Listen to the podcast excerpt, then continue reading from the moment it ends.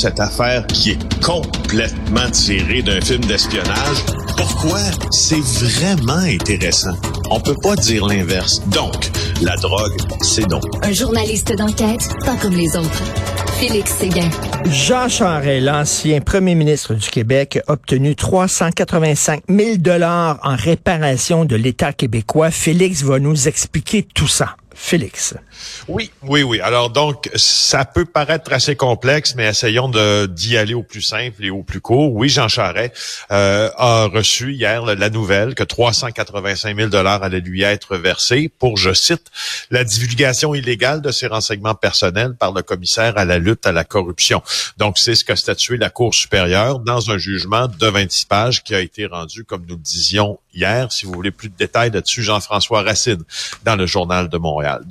Ça, ça fait suite à une poursuite de Jean Charret qui s'est adressé au procureur général en disant, je vous poursuis pour avoir divulgué justement, selon les prétentions de la poursuite, illégalement des renseignements personnels. Donc, on blâme l'UPAC d'avoir été à l'origine de fuites, n'est-ce pas? Euh, bien sûr, on ne peut pas passer sous silence là euh, comment tout ça commence. En avril 2007, c'est le, le, bureau d'enquête du Journal de Montréal et de TVA qui dévoile que Jean Charest a été placé sous surveillance policière dans le cadre de l'enquête mâchurée qui portait sur le financement du Parti libéral. Euh, une enquête qui a été abandonnée en février dernier sans aucune accusation.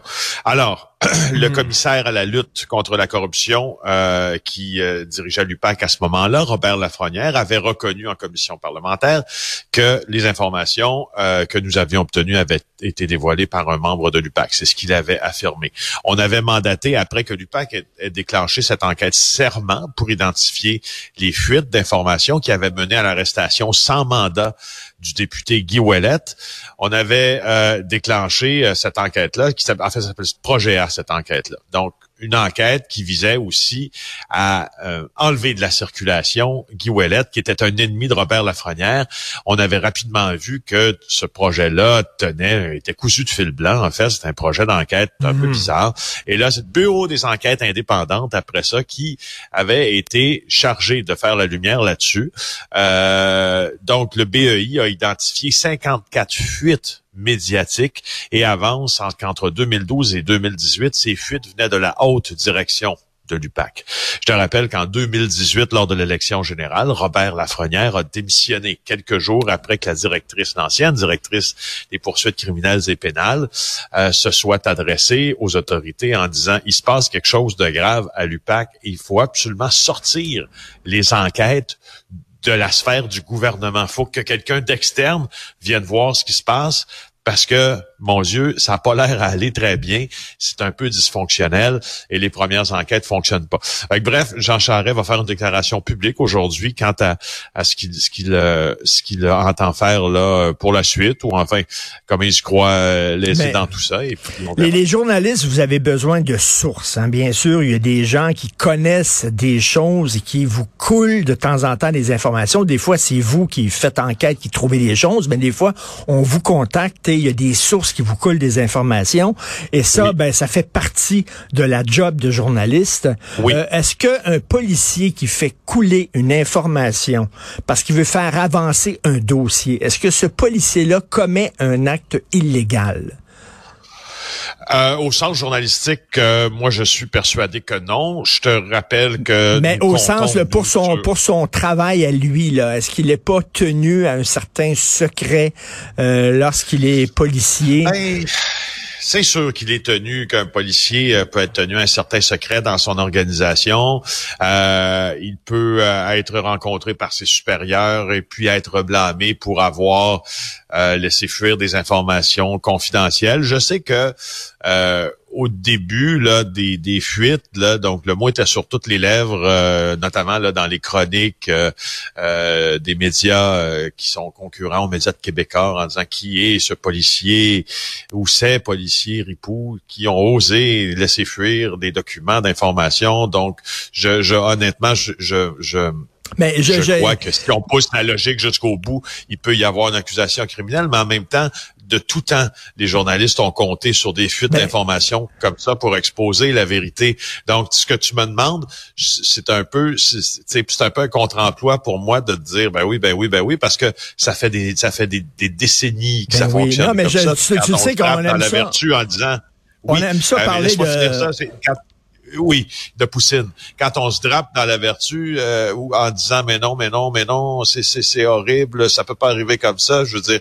ces gens-là qui, qui ont qui ont commenté à cet effet-là ont déjà reçu eux aussi des documents confidentiels qui sont utilisés. Fait qu'il s'est passé plein des affaires après ça, tu sais, dans dans, dans euh, qui ont pas toujours été chics. C'est ça, parce que j'aime ça parler du travail de journaliste. Et là, il y a des gens qui disent ben là, s'il y a un policier qui commet un acte, c'est peut-être pas illégal, mais ça va peut-être contre son éthique de travail parce qu'il n'est pas censé euh, faire couler des informations. Donc, si un policier euh, fait couler une information à un journaliste, est-ce que le journaliste ne participe pas lui aussi à commettre un acte qui serait soit illégal, soit non éthique? Et là, ben non, c'est pas ça. C'est reconnu euh, dans notre ben système que les journalistes, ben, ça fonctionne entre autres par des sources.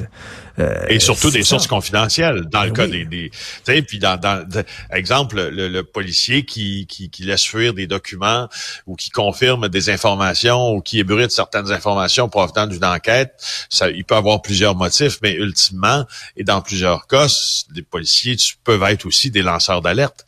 Euh, je veux dire, si euh, un, si des gens euh, euh, n'avaient pas laissé fuiter certaines informations sur l'enquête mâchurée, eh ben moi je trouve que moi je trouve que en tout cas dans l'enquête mâchurée, le ben public a été bien servi de savoir que l'ex-premier ministre du Québec faisait l'objet d'une vaste enquête. Maintenant, sur la tenue de cette enquête-là, des dysfonctions de cette enquête-là qui s'appelle Mâchuré, euh, et puis du nombre de témoins qui ont qui ont été rencontrés sans aucun résultat, ça on peut on peut aussi se questionner là-dessus.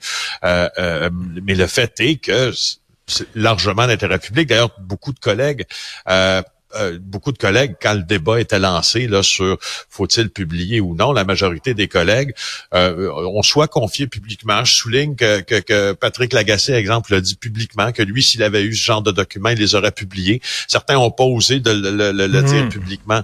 Ils me l'ont dit à moi en disant hey, nous, si on, était tombé là-dessus avec maudit qu'on aurait publié ça, quel scoop. Ben oui, euh, parce qu'on ne disait pas, les journalistes ne disaient pas que Jean Charest était coupable. Ils disaient seulement voici ben les faits. Il y a une enquête auprès de Jean Charret et Jean Charret a été là, indemnisé 385 000 dollars, pas parce que euh, les, journaux euh, l'ont publié, mais parce qu'un un, policier aurait fait fuiter cette information-là. Bref, euh, on a fait le tour. Écoute, une suggestion de lecture, il y a un texte de Sarah Maud très important aujourd'hui sur l'ingérence chinoise au Canada.